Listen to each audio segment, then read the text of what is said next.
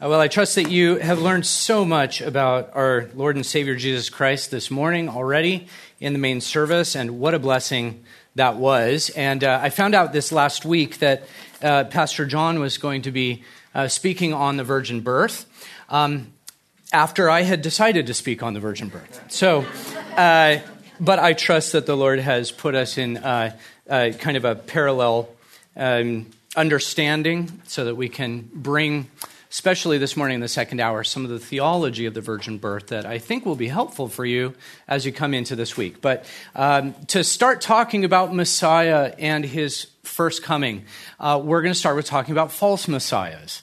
False messiahs, these false Christs, these pseudo-Christs that Jesus in Matthew twenty-four warns about. He warns about false messiahs that are going to turn up in the end times to distract believers. Later on in uh, the, the the New Testament, the Apostle John in First John two eighteen states this: "Children, it is even now the last hour, and just as you have heard that Antichrist is coming, even now many Antichrists have appeared. From this we know that it is the last hour." Uh, interestingly, these false messiahs have always been around, always trying to distract us from the true Messiah. And especially on a week like this, there are false messiahs still out there and many distractions in this kind of season. So as we get our heads straight into the work, I want to give you a few examples from history of some of the more notable false messiahs. One of them was in the second century A D, uh, and he was a Jew, Simon Bar Kokhba.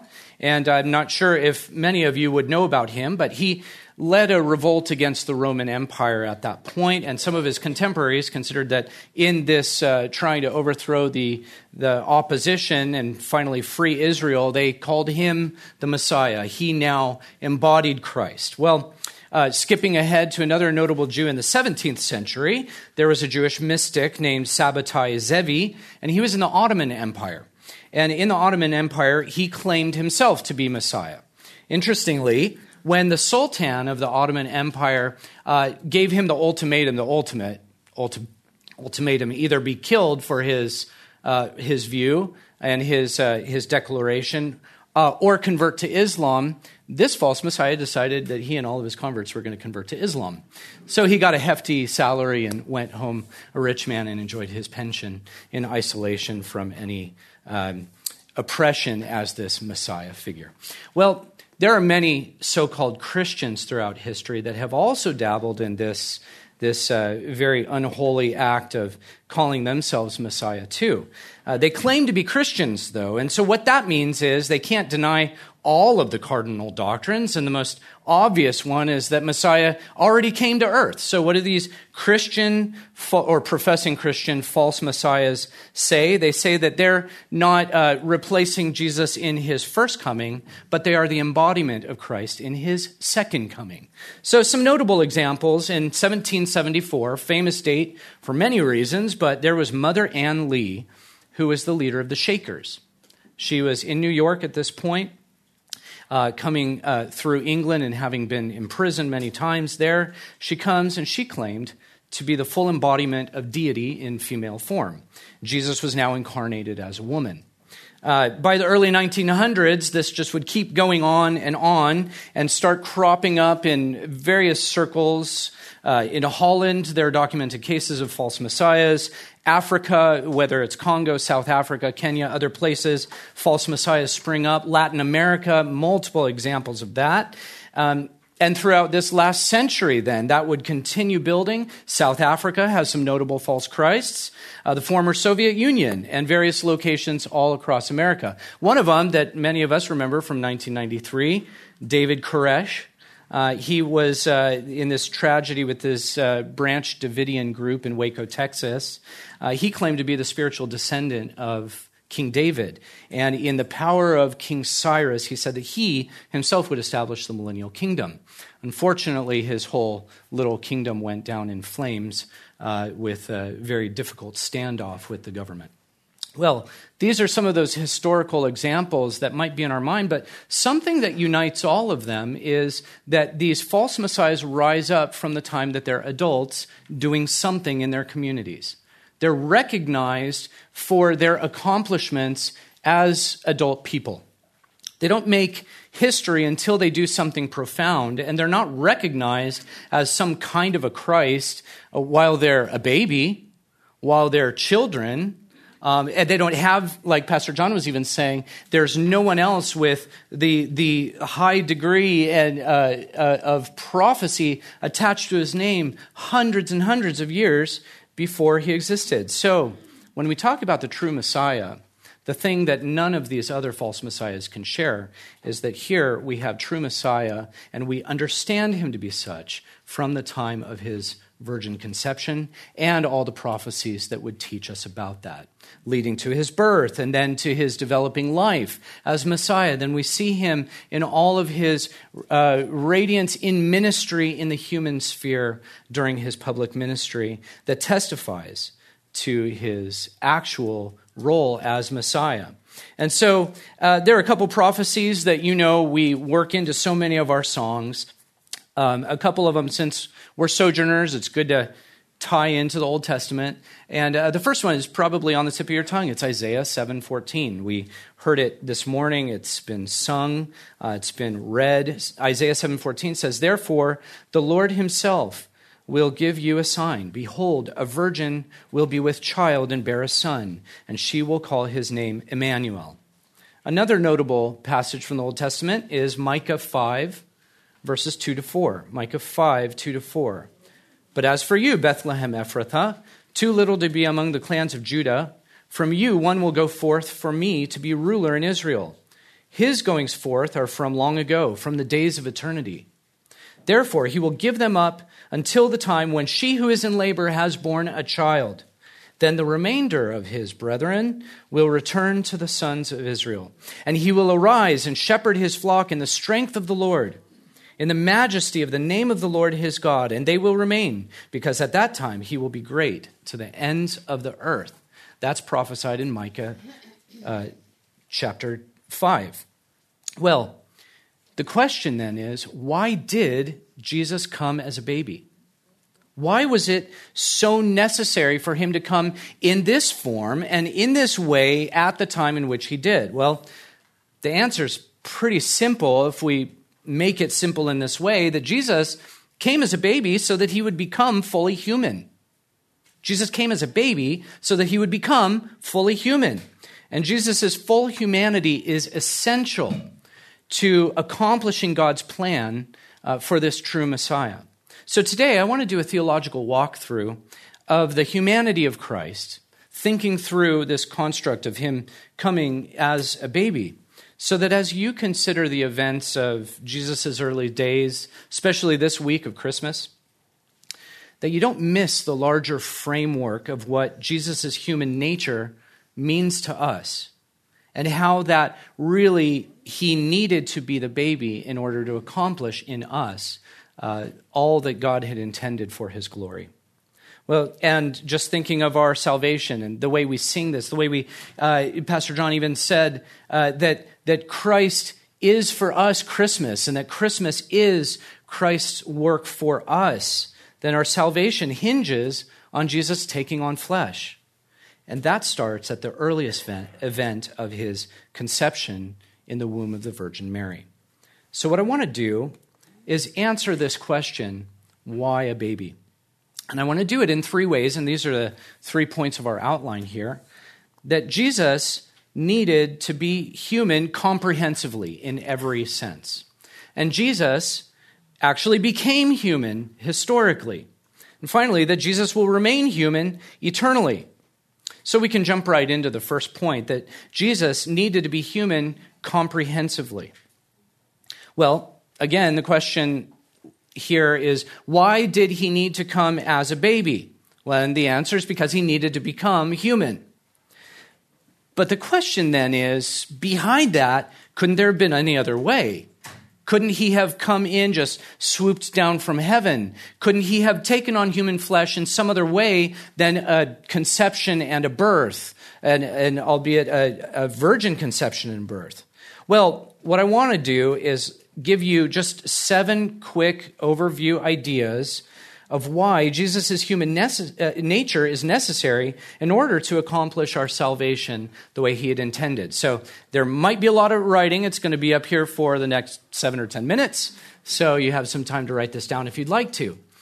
But this point of Jesus needing to become human comprehensively is giving us a bird's eye view of the scope of reasons why his humanity is so necessary for our salvation. And we see that he needed to become a man. And, well, you can't become a man without starting out as a baby. So here's just the snapshot. The first one is he became a baby in order to reveal the Father. In order to reveal the Father. If you look at John chapter one, verses fourteen and eighteen are two passages I want to read with you, and you're welcome to open up as I go through if you're quick at flipping. Otherwise, you can listen, and I'll read a lot of these verses to you. So, to reveal the Father, Jesus explained the identity of the Father. And how did he explain him? By taking on the identity of uh, the perfect one in spiritual relationship with the Father, the human boy turned into the human man that lived in order to explain his Father. He lived as a person just like us. And so he made the Father known to us in a way that we couldn't otherwise know him. Uh, John one fourteen says, and the Word became flesh, the Word being Jesus Christ, the eternal one, became flesh and dwelt among us, and we saw his glory. Glory as of the only begotten from the Father, full of grace and truth. And now we have this window into the intra-Trinitarian life of God, Father, Son, and Holy Spirit, apart from all of humanity in eternal spirit, now coming in the flesh so that we can understand. So we can understand the Father. He explains him by taking on flesh. Verse eighteen goes on to say, no one has seen God at any time. Because the Father is eternal spirit, invisible, immaterial, not like us. No one has seen God at any time. The only begotten God who is in the bosom of the Father, and this is talking about the Son, he has explained him by taking on flesh. John fourteen, moving ahead in John, uh, verses seven to nine are also really helpful. John fourteen, seven to nine. If you had known me, Jesus says, you would have known my Father also. From now on, you know him and have seen him. And how can he say that? Because he took on flesh. Verse eight, Philip said to him, Lord, show us the Father, and that's enough for us. Jesus answered him and said, have I been so long with you, and yet you have not come to know me, Philip? He who has seen me has seen the Father. How can you say, show us the Father? See, he embodies all of the deity in human form, to such a degree that now we can say, we know the Father because we see the Son in the flesh. Well, a second reason that Jesus needed to become a baby in order to, in every sense, fulfill God's will for us is uh, the second point, for representative obedience. What do I mean by that? That sounds heady. Well, to be obedient where we are not and represent before the Father the kind of obedience that God honors, that pleases God, righteousness that we cannot attain ourselves. And so if you go to Romans five, this is an excellent passage, verses twelve to nineteen thereabouts. Uh, Romans five, starting at twelve, talks about how Jesus is the head of a new and righteous humanity. You see, man coming from the line of Adam has done nothing but sin against God, nothing but dishonor, disrespect, and we understand this. We know this because we woke up today, and at some point, sin reared its ugly head in our thoughts, in our speech, in our actions, and proved yet again that we do not, in and of ourselves, in the line of Adam, please the Lord. We have guilt that hangs on us. We've been imputed Adam's original sin in the garden, and now it works itself out in practice in our lives in every way. Now, I'm not going to ask you to raise your hand on whether or not you sinned today, but this happens in practice, and we see the reality of us um, living in a natural state of guilt. And then the comparison is made with Christ, the second Adam, who never sinned, who lived in absolute righteousness and in every way, in every day, similarly to what Pastor John was saying, how we, we often teach our children about the early life of Christ to show uh, an absolutely perfect way of acting. What was true of Christ, to verse seventeen. For if by the transgression of the one, Adam, death reigned through the one, much more those who receive the abundance of grace and of the gift of righteousness will reign in life through the one, Jesus Christ. So now Jesus, in his abundant righteousness, accomplishes the obedience that we could never accomplish. And God credits that to us. And so now what has been imputed to us as unrighteousness, Christ as the second and better Adam, can now impute to us righteousness. And so he needed to come as a baby to do this.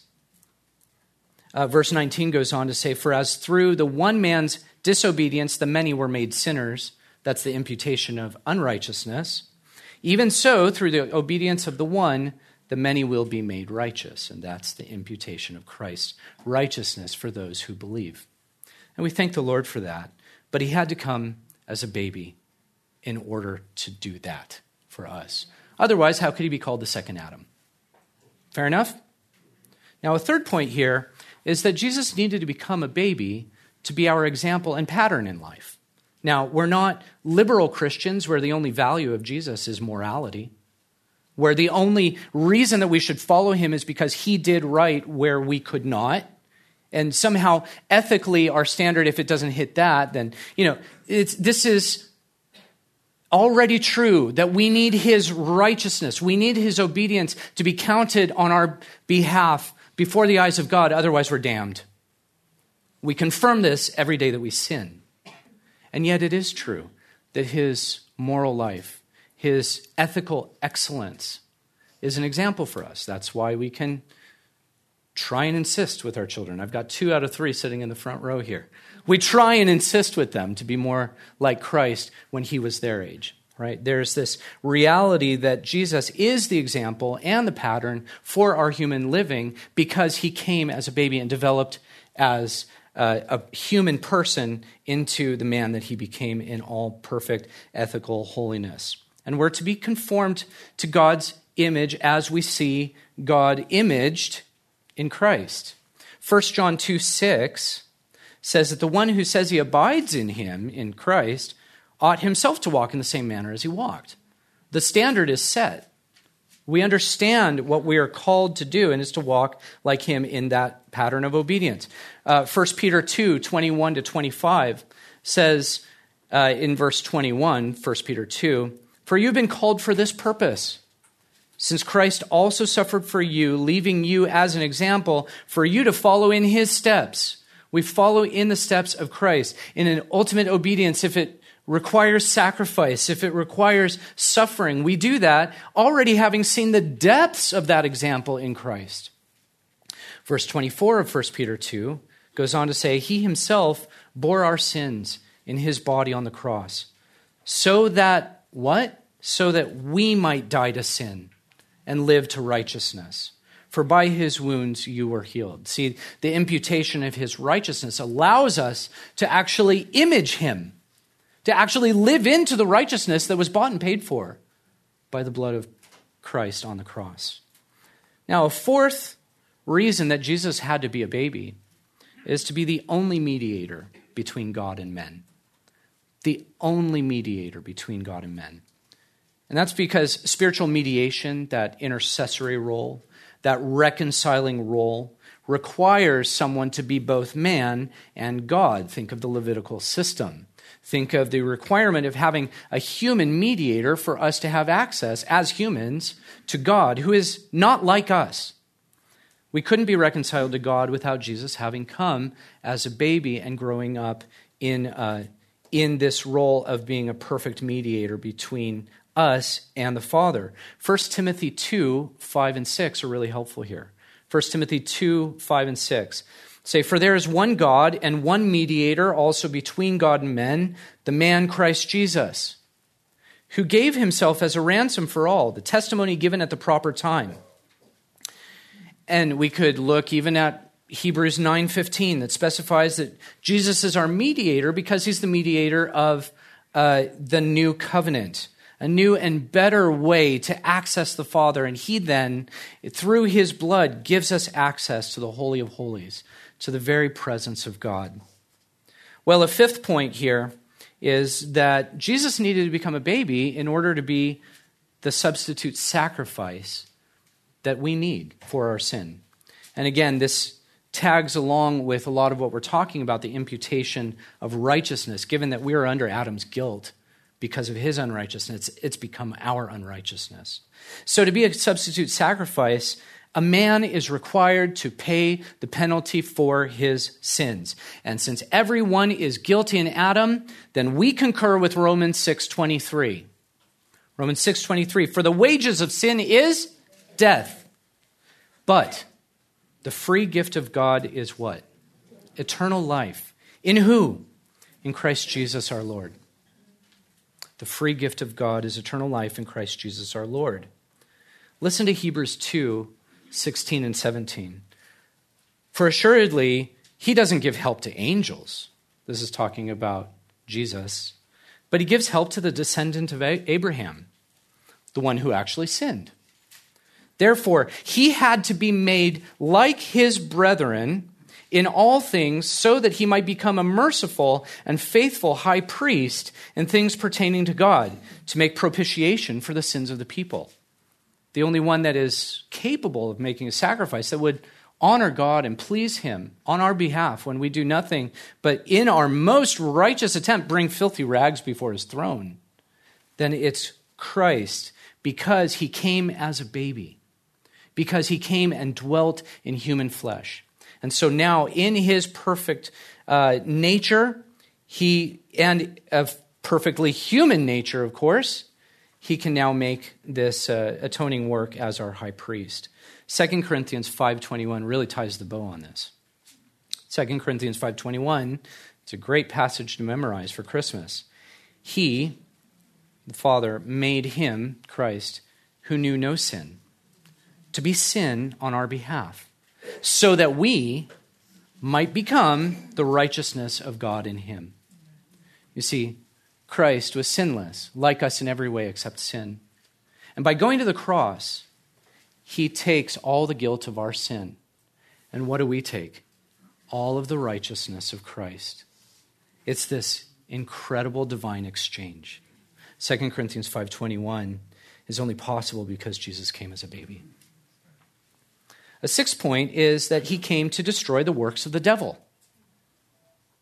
Where's your sting, O death?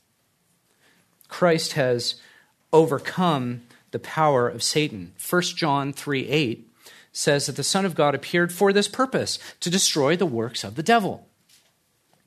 Hebrews two fourteen and fifteen also say this. Therefore, since the children share in flesh and blood, you know, all of us, he himself likewise also partook of the same, becoming flesh like us, that through death on the cross, he might render powerless him who had the power of death, that is, the devil. Verse fifteen, and might free those who through fear of death were subject to slavery all their lives. See, we are slaves to unrighteousness by nature. But Christ has come as a baby, grew up as a perfect man, went to the cross, although he shouldn't have. And as a result, he's destroyed the works of the devil. A seventh and final point here. Why did Jesus need to be human in every sense? And why did that mean that he had to be conceived as a human baby? To give eternal life to the sheep.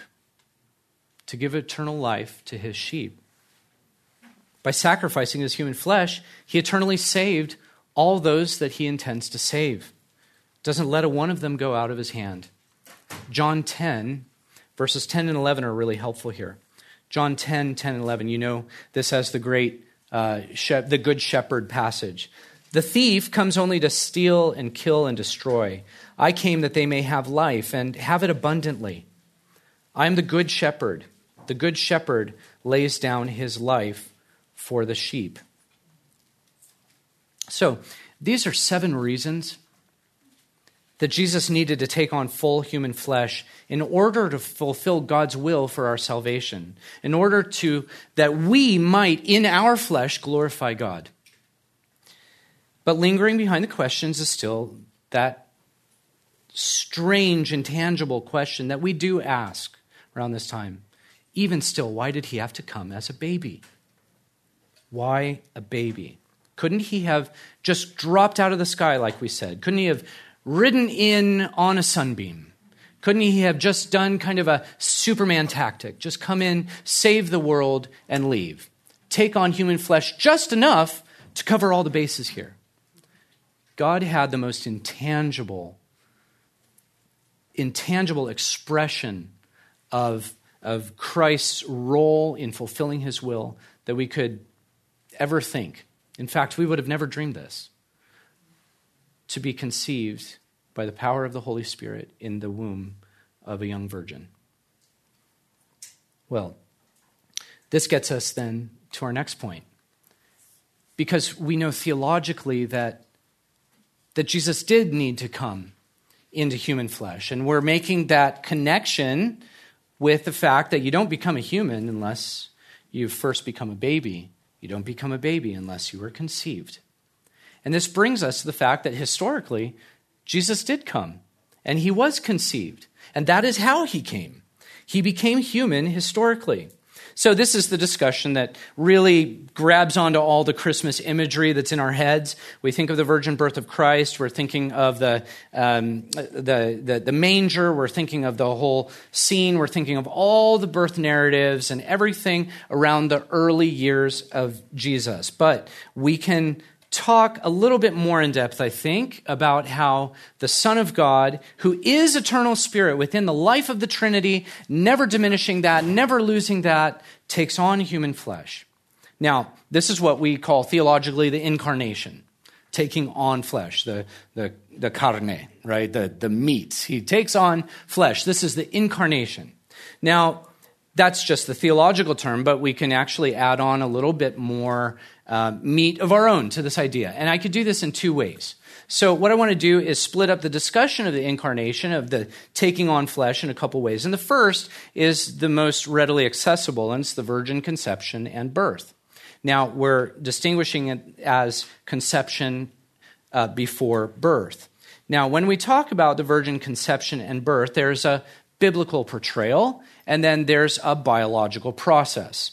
Uh, but let's talk about how this works biblically. We know this from Matthew one and from Luke one, that the conception of the Son of God is in Mary's womb, and it's caused by the Holy Spirit. We read that this morning, and these are the passages that we know. In one eighteen, um, it says, before uh, Mary and her betrothed Joseph came together, she was found to be with child by the Holy Spirit. In one twenty of Matthew, the child uh, is, is said to have been conceived in her by the Holy Spirit. Jumping to the Luke narrative in one thirty-one, says, and behold, you'll conceive in your womb and bear a son, and you shall name him Jesus. The name's already given.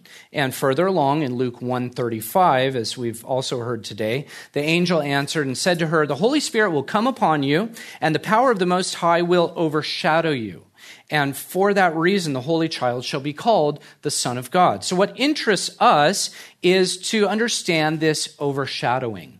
What does it mean for the Holy Spirit to come upon Mary when this breaks ties with all normal biological process?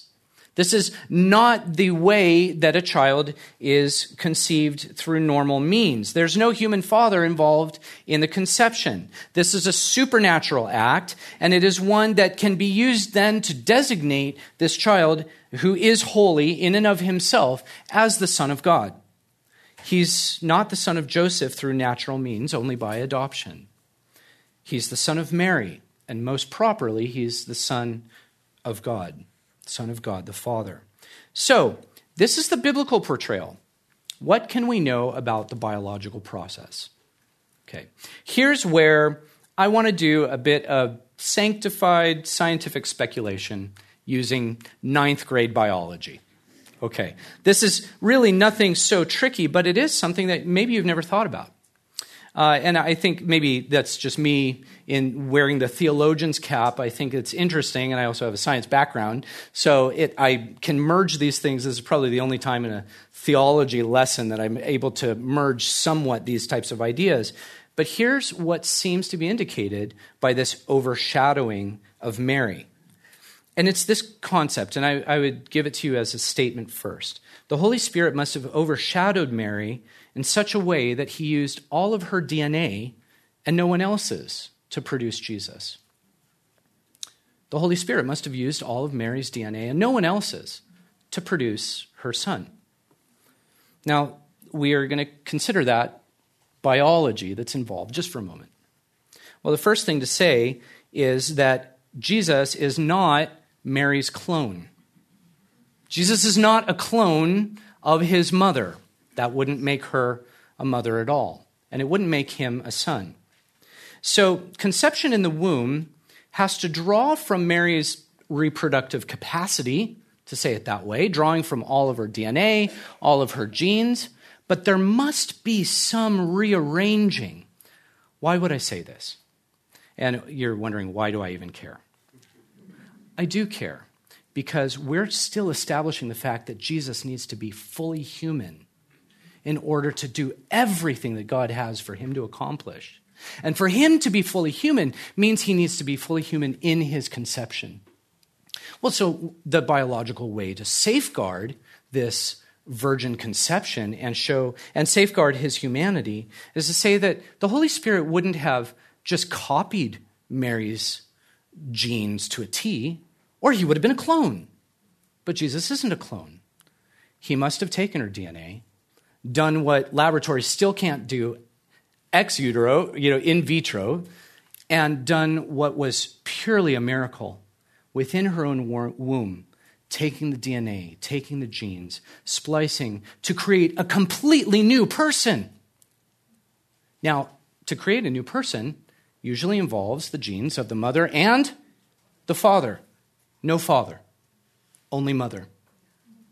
Now, something interesting is that a woman does not have the genetic capacity to create a male child. Were you aware of this? This is the ninth grade biology part. A woman, when we talk about those sex-differentiating chromosomes, the sex chromosomes, they are X X. What is a male? Anybody remember this? X Y. The Y cannot be found in a female. That must come from the father. Their father. So again, this reinforces the point that the Holy Spirit, in overshadowing Mary, coming upon her, must have rearranged her D N A to create what is impossible, and certainly impossible even in a laboratory, even two thousand years later. And in her very womb, turned the X X into an X Y. On that particular chromosome, in those genes, in that segment of the D N A, and did so much else to complete, completely create another person, a male person. You see, there's something about this conception that I think we can, we can say is that much more special if we just consider it from ninth grade biology. What we see is a unique person who is Mary's genetic heir, is in her line, in her genealogy, and fully human. See, what I also want to break is this idea, and this is the theological problem of it all. Let's say, and, and here we talk within the biological process of the theological reasoning that I would even make these conclusions, because I know this is kind of new. If you had this old medieval Renaissance age concept of Jesus kind of floats in as a sun, on a sunbeam, comes in as a divine seed. Have you seen these? Little little embryo Jesus, perhaps even on a cross, and they show him just being divinely implanted into the womb. What do you have? Now, you might not think about it, but you have a demigod. You have a Hercules. You have somebody with D N A that doesn't come from a human in the line of Adam, and we need Jesus to come in the line of Adam.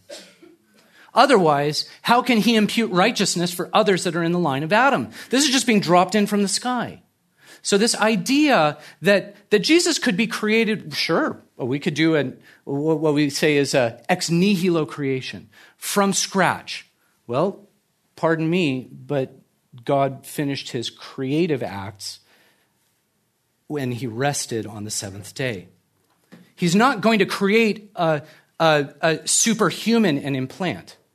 He's not going to create new human D N A outside of the line of Adam and implant. It doesn't work. You can't hold the genealogy that we have of Jesus, which goes all the way back to Adam. So I think the point is sufficiently made that there is something incredible about the biological process that if we stop and think just from simple high school biology, you can say, this is truly a miracle. And what does that miracle do? It makes Jesus fully human. And we need him to be fully human. Now, why this really matters then theologically gets into point B here, the kenosis. Have you heard that term before?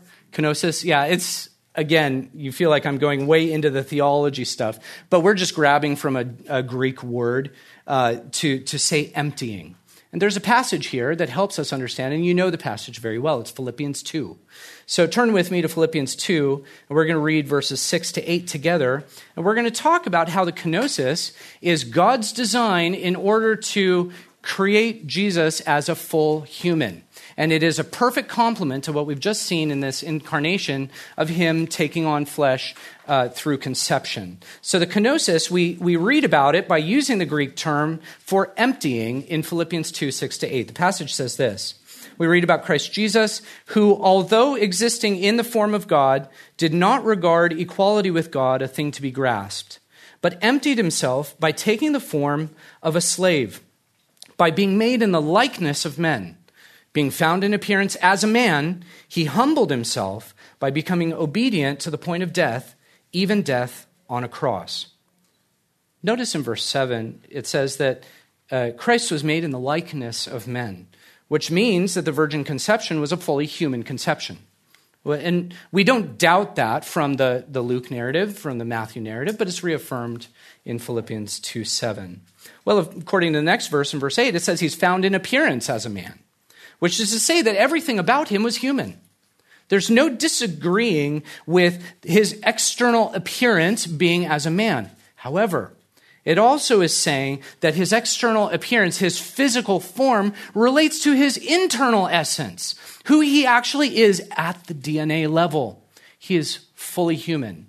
And there's this use of the term form that in the Greek always means that, that there's that if something is Uh, in its internal essence, whatever it is, it'll always express it outward. A seed always turns into the type of plant that is embedded in the seed. All right. And so in this sense, Jesus expressed outwardly the human nature that he had from the conception.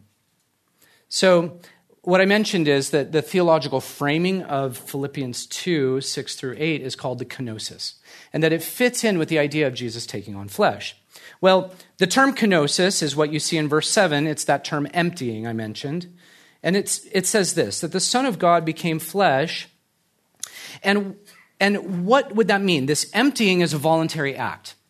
In his divine will, he decided to come off of holy heaven and, and shroud himself in such a way that he would take on human flesh and outwardly manifest what is now true of him as well, that he is fully human. Now, the emptying, some have gone so far to say, and this is liberal theology, this is false Christianity, that he emptied himself, stopped being God entirely. He only became fully man. But that's not what the verse says. This emptying of himself, let's use a theological expression here, and you might want to write this down, emptying by addition. Emptying by addition, not losing anything, adding something else.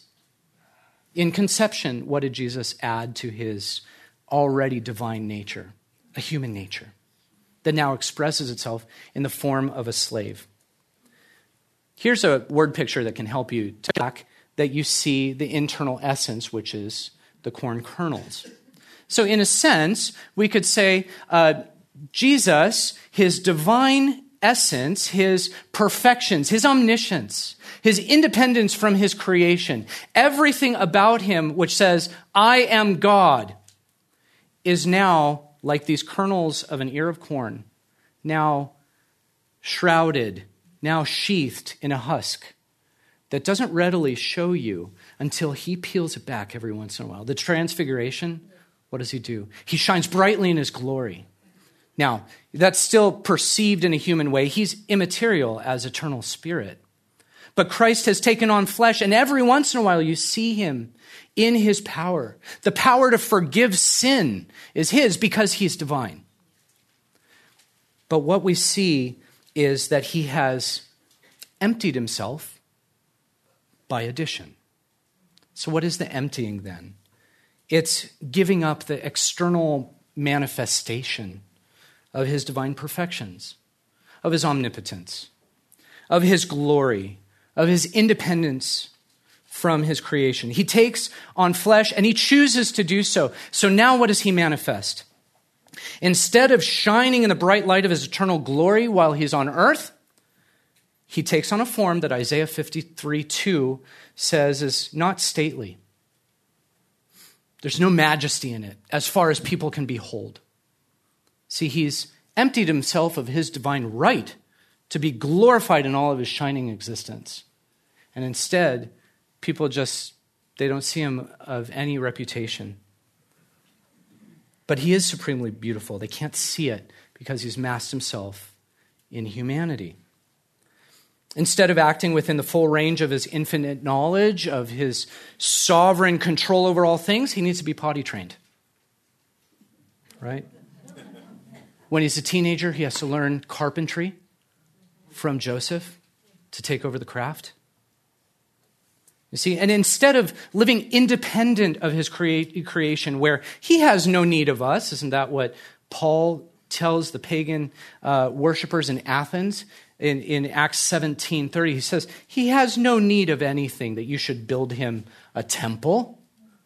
Instead, Jesus, when he takes on flesh as a baby, he needs to be protected by his parents. He needs to be swaddled. He needs to be fed. It's emptying by addition. Do you see that? He denied the full expression of his divine nature, and that's why Philippians two eight says that he humbled himself.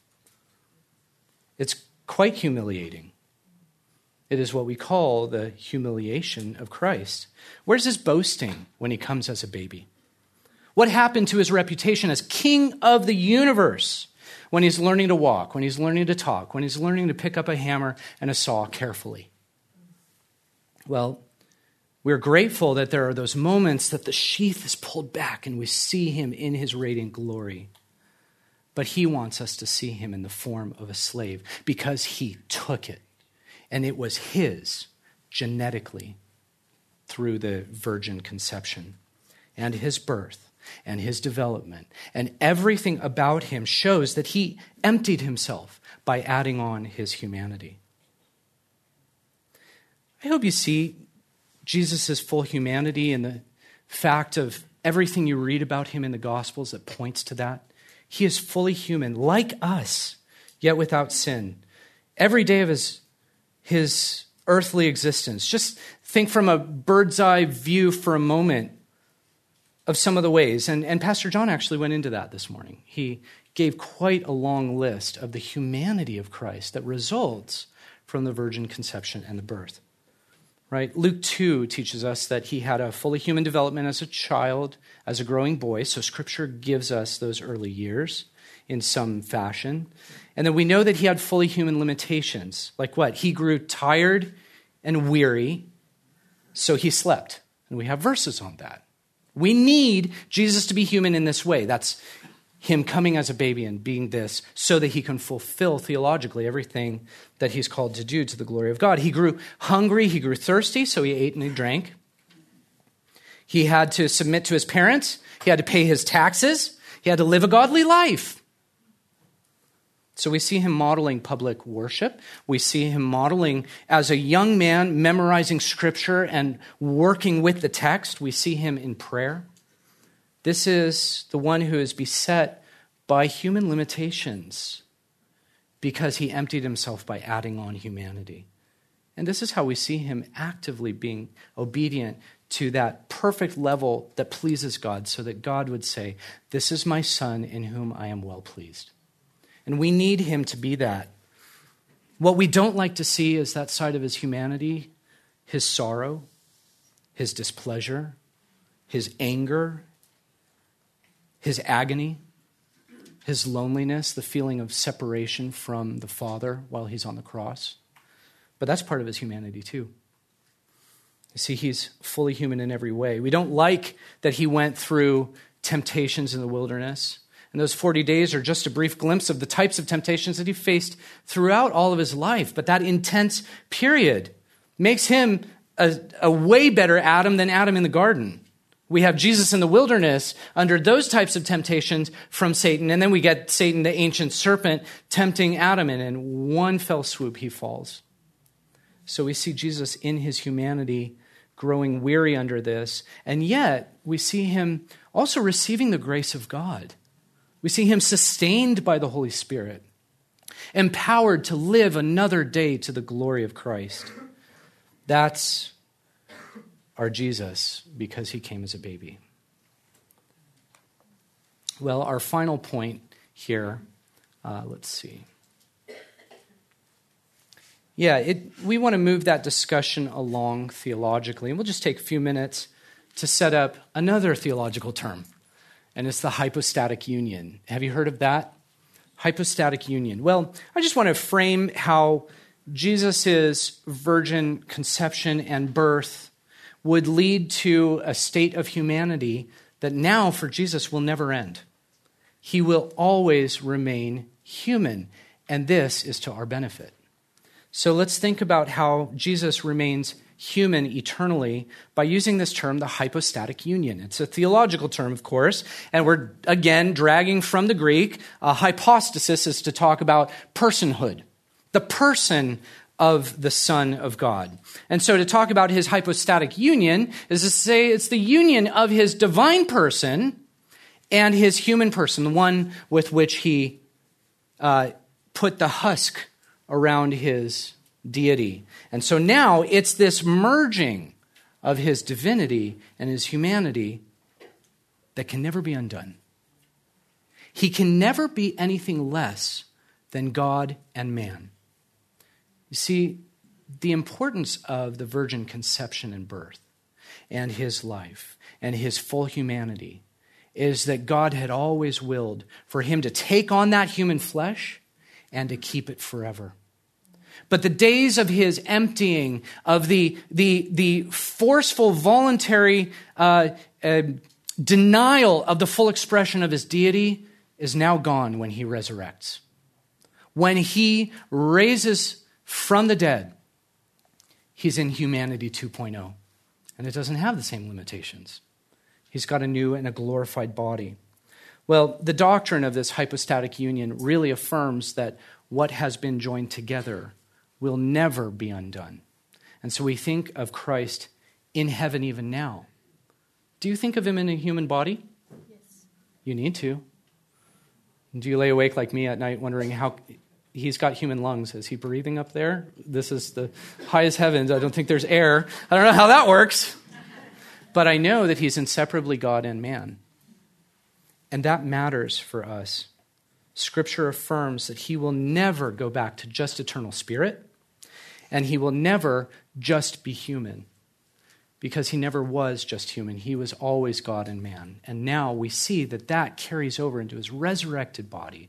And with that flesh, it points us forward too. So as you think of his resurrected body, you see this hypostatic union Uh, in, in action. Well, there are eyewitnesses. More than five hundred people saw his body. We know that this is real, and we know that he goes then ascending into heaven. And what do the angels then say in Acts one eleven? When, when they're looking, and they say, well, why do you look there? He's going to come the same way that he went. And when he comes back, he will come back in his new human body without the limitations. So we understand that he is empowered with a new strength in this body, and he will have it forever. Now, just so that we understand, he goes to heaven. He doesn't temporarily throw off this body or something. We don't know how he exists, the way he exists, but Stephen saw him in his human body up in heaven in that vision as he's being stoned. The Apostle Paul met him in his human body, his resurrected body. The apostles there before the ascension did, but we're talking after the ascension even. The Apostle John in Revelation one interacts with him in his resurrected body. And this is all before he comes back, but he will come back in that body. And when he does, he's going to be just as human as he was before. What does he say in Matthew twenty-six, twenty-nine? He says at the final Passover meal, Jesus says, I will not drink of this fruit of the vine. He's in his meal with his, uh, his men there. Matthew twenty-six, twenty-nine, uh, until that day when I drink it new with you in my Father's kingdom. That's right. He will have the capacity to eat and to drink because he always remains human. That's the hypostatic union, a union of divine and human persons. It can never be less. Why do I show you this? Why do you need to know this theology as you come into Christmas week? It's because of how significant it is for you to live in Christ today. See, we, we set our hopes on his resurrection body being the pattern for our future bodies. We learn this from Scripture, Philippians three, First Corinthians fifteen, that he will transform our lowly body and we will become like him. Right now we're earthy because we're in Adam's line, but in our perfected nature we will be heavenly. That's First Corinthians fifteen, forty-two to forty-nine. Just as we have borne the image of the earthy, we will also bear the image of the heavenly. You see, Jesus' new humanity, his humanity two point oh, becomes our new humanity. And this sets our eyes toward him. We don't know exactly what that's going to be like. That's what the Apostle John says in First John three, two. Says, it hasn't been manifested yet what we will be like, but we know that we will be following him as the first fruits of resurrection in his resurrected body.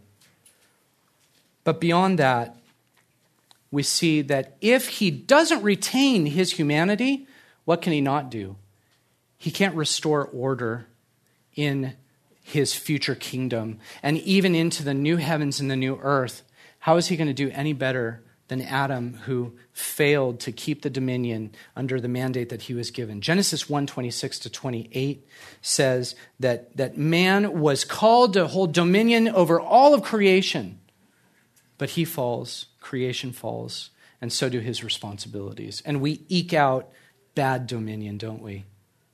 Christ, though, as the second Adam, always inseparably man and God, will restore that dominion and bring us in as kings and queens to rule with him for all eternity on a new earth. Can you imagine that? Can you picture? That's what you're singing when you sing Joy to the World, by the way. You're celebrating what he will do as the second Adam. But he can't have that unless he's conceived by a virgin in her genetic line. Now, the final point of application, then I'll let you go. You need Jesus to have been humanly conceived and born and lived a human life and retain his humanity. And you need to know that now that he has ascended into heaven and once he comes back, he will always be human. And you need to know that because you need his sympathy for today. You need him to be who he is so he can help you who you are in the way that you are now. Hebrews two eighteen says, for since he himself was tempted in that which he suffered, he's able to come to the aid of those who are tempted. You see, his sympathy wasn't something that the Trinity could just imagine with their omniscience. It's something that he experienced because of human temptations as a real human. Hebrews four, fifteen, and sixteen, you know very well. Great passage to end on. For we do not have a high priest who cannot sympathize with our weaknesses, but one who has been tempted in all things as we are, yet without sin. Therefore, let us draw near with confidence to the throne of grace, so that we may receive mercy and find grace to help in time of need. He experienced temptation. He knows that you do as well. So let me conclude this way. As you come into this Christmas week, as you contemplate Jesus as a baby, look and listen to all the narratives, all the stories of Christ, and all that you see depicted of him with those theological eyes that you need to have. The theological framework is this, that the Son of God needed to become human in order to fulfill God's will on our behalf and to bring ultimate glory to God on the earth. And so the Son became a baby through miraculous means. That we can agree on. And Jesus' experience of full humanity, this state of humiliation which began at conception, resulted in the redemption of humanity with the promise of perfection for us in the end, in a new humanity. And so the hope that you have, however, for the future is something that you need to cultivate now, that you have one who is tempted in every way as a human like you, never sinned, but can sympathize with you who do. He intercedes now at his Father's throne as a human, making that mediatorial help to you that you need. And so my prayer for you is that Jesus this week won't just be a porcelain figure, won't be just a portrait with a gilded halo, that you won't see him that way, but you will see Christ as your all in all. God with flesh. Let's pray. Father, we pray that by the power of the Holy Spirit, this very week, that you will exalt your Son in our eyes, that Jesus our Lord will be always seen as the God-man that he is, that our hearts and our minds would be conformed to the very theology of these verses that we sing so readily. And on this special week, would you exalt your Son, that we might see him in three dimensions, in a relatable, perceptible way, and yet without losing the mystery and the awe. May we have him as our chief desire, the person that we most cherish in every season, not just now. And would you please bless us as we consider all that we've learned? In your name we pray. Amen.